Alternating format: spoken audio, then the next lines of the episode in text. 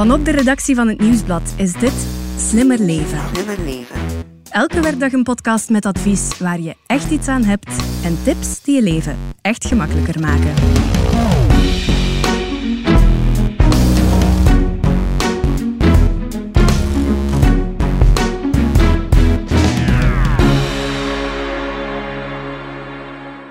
Van zodra het weer het toelaat, beginnen her en der de groene vingers te kriebelen. Tuintje klaarmaken, moestuin inrichten en uitkijken naar die zelfgekweekte groentjes. Maar er zijn kapers op de kust, dus kijk uit. Ik ben Elias Meekens en bij mij zit Stefanie Verhelst, vaste redactrice van deze podcast. Hey, hallo. En Chris Nick, journalist voor het Nieuwsblad en Slimmer Leven. Dag Chris. Dag Elias, dag Stefanie. Hey, dag Chris. In deze podcast gaan we het dus hebben over onze moestuin en de indringers die de boel verzieken. Wie zijn ze? Wat doen ze? En vooral, hoe krijgen we ze weg? Alle antwoorden krijg je in deze aflevering van Slimmer Leven. Stefanie en Chris, wie van jullie heeft zelf een moestuin? Ik niet. Ik zou wel willen. Ik ben eigenlijk wel jaloers op mensen die het wel hebben en kunnen. Het lijkt me echt heel fijn zo ehm, je eigen slaan, tomaatjes uit de tuin halen en dan meteen opeten bij een barbecue'tje. Of zo van die verse worteltjes of patatjes uit de grond steken. Bijna romantisch vind ik het. Maar nee, ik heb echt geen groene vingers, dus het komt er niet van. En jij, Chris? Ja, ik ben wel een, een hobbyboertje. Is het waar? zeggen. Ja, ja, ja. ja. Wat staat eh, er allemaal in je moestuin? Sla en tomaatjes voor de barbecue, maar ook ja, courgetten, dat, eh, dat groeit gigantisch goed. Eh, boontjes, lukt ook altijd. Ik had ook erwtjes deze zomer, maar eh, ja, dat is eh, veel plaats voor weinig eten, dus Ja? daar stop ik dan mee. Ja. Als, wat, als we in de zomer nog eens een podcast opnemen, dan neem ik wat... eh, Heel graag. mee. Nu, ja, het is niet altijd roze geur en maneschijn wel, kan ik me voorstellen. Veel werk, niet alles gaat vanzelf. Goh, het werk vind ik eigenlijk niet erg hoor. Eh, De, de eerste zonnige zondag van het jaar, dat is echt een hoogdag. Dat is eh, in de tuin zitten en dan voorbereiden. Ja, nee, ik vind dat super. Dat is ontspanning. Maar er zitten ook wel een beetje spelbrekers in en rond een moestuin die het plezier kunnen verhalen. De slakken, de bladluizen, eh, wortelvliegen of rupsen van koolwitjes, die hebben het met de nodige hulzigheid op mijn oogst gemunt. Ja, maar die gaan we uitschakelen bij deze één voor één. Maar laat ons beginnen bij het begin. Wat zijn de grootste problemen eigenlijk in de moestuin? Chris? Ja, wat je het eerst ziet, hè. het onkruid, ehm, dat is onschuldig. De- die plantjes doen niks fout, dat zal je mij niet horen zeggen. Maar het is toch best dat je die zoveel mogelijk uit de moestuin haalt. Want, eh, simpele vergelijking, je hebt een eettafel met veel volk en één schaal eten. Ja, als je daar alleen voor zit, heb je meer te eten. De plantjes krijgen ook meer als er geen onkruid staat. Dus eh, ja, wegdoen. Ja, niet het leukste taakje misschien, maar zeker wel nuttig. Ja, en je kan dat eigenlijk ook wel een beetje voorkomen. eh, dat spaart je werk uit. Ehm, je kan je afgereden gras tussen de plantjes strooien. Ik doe dat tussen mijn tomatenplanten. Mhm. Dan groeit daar geen onkruid. En intussen ja, blijft het vocht ook beter in de bodem. Twee keer gewonnen. Zeer tip. goed. Ja, wat andere problemen betreft, ik hoor mensen soms praten over de aardappelziekte of bepaalde schimmels op de bladeren van hun planten. Ja, er zijn al eens wat problemen in een moestuin. Maar misschien gewoon beginnen met het begin. En dat is eh, in de winter werken. Ehm, zorgen dat alles klaar ligt voor, eh, voor de lente en de zomer. En dat kan door eh, de grond klaar te maken, hark erin en dan een soort van dekentje leggen. Een beetje compost, een beetje bladeren, karton erover. En dat zorgt ervoor dat je ja, perfect kan beginnen aan het nieuwe moestuinseizoen. Alles zijpelt zo goed in de grond. Is dat niet veel werk? Oh, wat doe je anders in de winter? Hè? Je moet er iets voor over hebben, hè, Ja. Stefan? Ja, voilà. Zeg maar, in de plantjes zelf besproeien of zo? eh? Ah, besproeien is eh, iets dat ik niet zo graag hoor. eh. Ah ja, Nee, vroeger werd daar met eh, allerhande eiwit ik wat allemaal eh gefoefeld om eh, schimmels te voorkomen. Je kan nu ook wel tomaten eh, met een biologisch product eh, behandelen. Mhm. Maar ook hier preventief, eh, tomaten, die plantjes houden niet van water op de bladeren. Dus zet er gewoon een afdakje boven. Ja. Opgelost. Voilà, kijk. Ja, de beestjes die zijn er ook natuurlijk die onze moestuin aanvallen. Ik denk dan aan ongedierte, eh, bladluizen en slakken. Ja, ja dat, is, eh, dat is wat je zegt. Je hebt heel veel verschillende soorten. Luizen, rupsen, bepaalde vliegen ook, die een echte plaag kunnen zijn. Hè. Ehm, maar wie denk je dat de allergrootste vijand is van je moestuin? Geen idee. Dat is de slak. Eh, en die zit dus eigenlijk in elke tuin. Blijkbaar gemiddeld zitten er zelfs duizend slakken in je tuin. Je ziet ze natuurlijk niet allemaal, maar ze zijn er wel. Oké, en verschillende soorten. Ja, eigenlijk, eigenlijk is dat prachtig. We zouden daar eigenlijk een aparte podcast over eh, moeten maken, over die slakken. Gaan heel traag. Ja, maar niet, het zijn echt bijzondere beesten. Maar bon, eh, even focus terug op de moestuin. Wie we daar het meeste aantreffen is de gewone tuinslak. Ehm, de huisjesmelker heet die. Het huisje is wat gelig of bruinig, ehm, met daarop eh, bruine of zwarte strepen.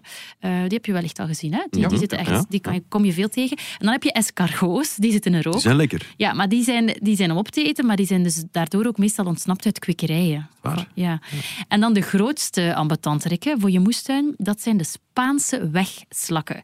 Dat zijn de naaktslakken, dus zonder huisje, en zo kastanjebruin van kleur. Ja, Ja. Die leggen 400 eitjes in één keer. En die vreten echt al uw sla op. heel slijmerige beesten zijn dat. Maar ze eten alles op zonder tanden, toch?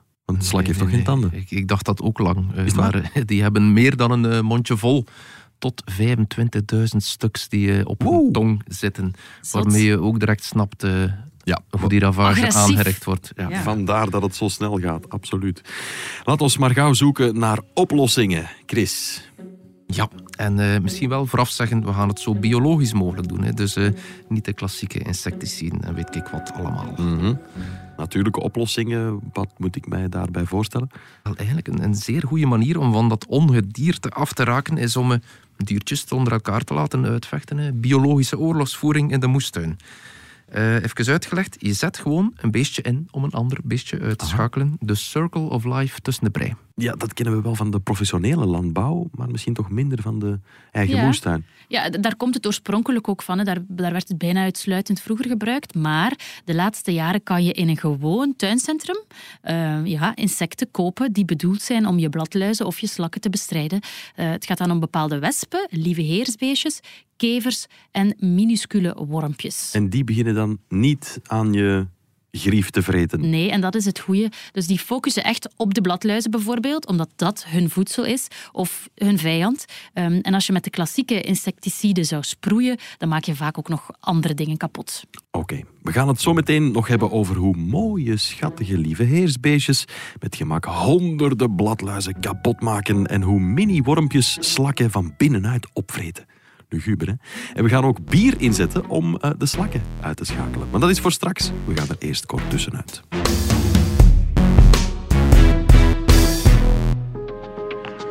Hey, ik ben Xander. Wist je dat van petflessen truien en slaapzakken worden gemaakt? Voor de podcast Ik geloof erin van Engie ben ik op zoek gegaan naar mensen zoals jij en ik die geloven in een koolstofneutrale toekomst. Laat je inspireren en krijg praktische energiebespaartips. Luister nu zaterdag in deze podcastfeed naar het verhaal van Jens, een technieker die op zee aan windmolenparken werkt.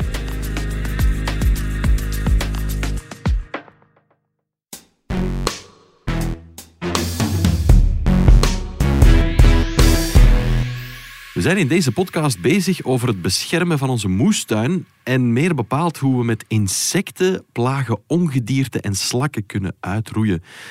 Vertel eens, Chris, hoe zit dat juist met lieve heersbeestjes? Dat zijn blijkbaar eigenlijk moordlustige monsters. Zeer zeker, ze zien er lief uit, vandaar ook de naam. Maar eh, ja, in het echt is het toch iets anders. Eh, als je last hebt van eh, bladluizen, zijn die de perfecte oplossing. Voor 30 euro koop je 50 stuks van die larven. En daarmee kun je zo'n 10 vierkante meter aanpakken. En dan is het simpel. Je zet die uit op de plantjes die aangetast zijn. En ja, de larven beginnen te vreten. Hè. Bye bye bladluizen. Mhm.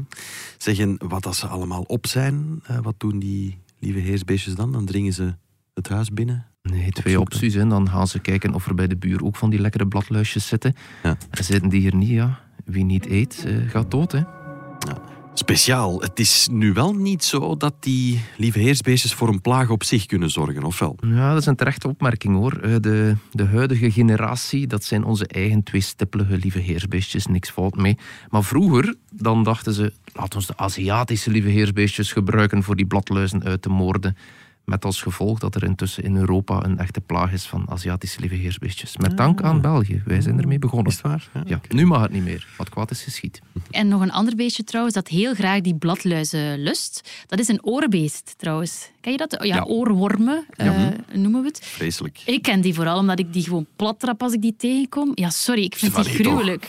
Die hebben precies zo scharen of zo. Ma. Het zijn like kleine schorpioenetjes. Dat zijn Ehm, wel nuttig. Ja, dus dat is het wel. Dus ik ga die eigenlijk vanaf nu laten staan gewoon voor, om iedereen blij te houden. Het zijn hele nuttige beestjes die dus de bladluizen doen verdwijnen. Oké. Ik hoorde jou ook wespen zeggen daarnet, uh, Stefanie. Die worden blijkbaar ook ingezet om indringers te verdrijven. Ja, en zelfs een specifieke soort wespen, de sluipwespen. Die eten een beetje van alles, uh, ook bladluizen trouwens. Uh, maar, maar ze die sluipen? Ja, die sluipen en die lusten ook graag rupsen um, die bijvoorbeeld op onze kolen zitten. Of ze smullen van de witte vlieg. Allemaal los die maag in. Ja, wel, in het geval van die witte vlieg, uh, die zitten bijvoorbeeld op jouw tomatenplanten, denk ik, hè? of komkommerplanten, Chris, of bonen. Ja. Wel, die sluipwespen die leggen eitjes in de larven van die vlieg. Daar groeien daarna dus geen vliegen uit, maar wel wespen. Ja. En voilà, uitgeschakeld. Oké, maar dan die slakken nog, hè? de grootste vijand van onze groenteplanten. Ja, hier geen wespen of uh, lieve heersbeestjes, maar aaltjes. Dat zijn precies uh, kleine, ja, super minuscule wormpjes. Ik dacht palingen. Zeg, een kopje die gewoon ook in het tuincentrum of wat? Wel, het is niet zo dat je naar huis rijdt met een koffer vol aaltjes. Je koopt uh, een bonnetje in de winkel en dan uh, bestel je dat online. En dan komt een nietsvermoedende facteur met zijn brommerke zo een 12 miljoen van die wormpjes in je bus steken. Ja, ja, ja, ja, maar die zitten in, in uh, ja, een beetje klei. Dan gooi je dat in water en daarmee besproeien ja, 40 vierkante meter. Ja, je spreekt uit ervaring? Ja, enkele jaren geleden was er een zeer nat voorjaar. En dat ik drie keer uh, om nieuwe courgetteplantjes was gereden naar uh, de AVV of A5 of whatever, uh, hoe je het uitspreekt, dan had ik het echt wel gehad met die slakken. Ja, maar ze zijn weg. Je hebt ze kunnen verdrijven. Ja, ja, ja. ja. Die aaltjes die gaan blijkbaar wel luguber te werken. Ja, ze, ze dringen binnen in de slak via de ademhalingsopening, oh. ja, de mond als het ware. Daar laten ze dan weer een bacterie achter, zodat de slak opzwelt en sterft na enkele dagen. Ripslakken.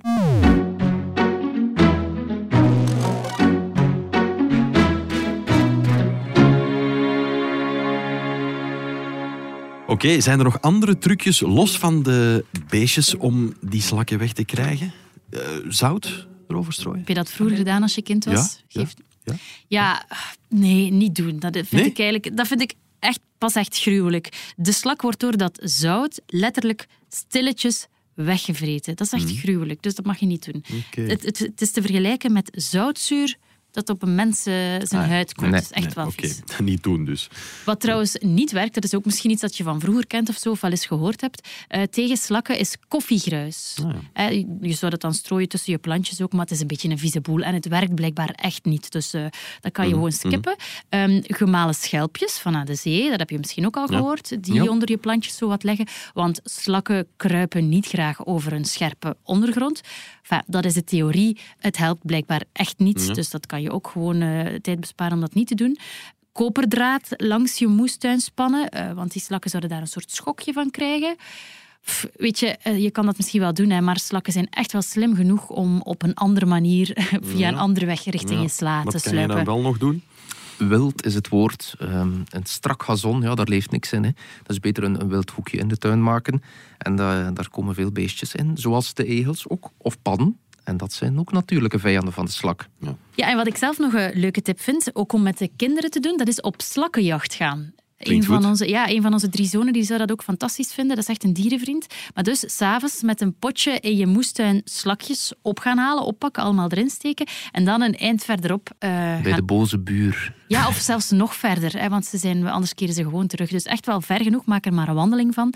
Ehm, die slakjes allemaal weer uitzetten en dan voilà, ben je er ook van verlost. Ja. Nu, ja, binnen de kortste keren zullen ze wel terug voor je deur staan. Dus eh, korrels bijvoorbeeld, is dat iets dat... ehm, Korrels werken, maar liefst de juiste dan. De, de klassieke korrels, ehm, ja, poezen eten die ook graag. Dus eh, dan heb je misschien wel sla, maar sta je wel eh, bij de dierenarts met een zieke poes. Dus biokorrels is de boodschap. biokorrels. Alright. Dr. Google. Heeft Dr. Google nog een goede tip, Stefanie? Ja, eigenlijk wel. Ik had nog bier beloofd, hè? dus eh, Ja. we gaan het niet opdrinken. Ehm, je gaat dus wel een paar pintjes uit de koelkast moeten opofferen, maar slakken lusten blijkbaar heel graag bier.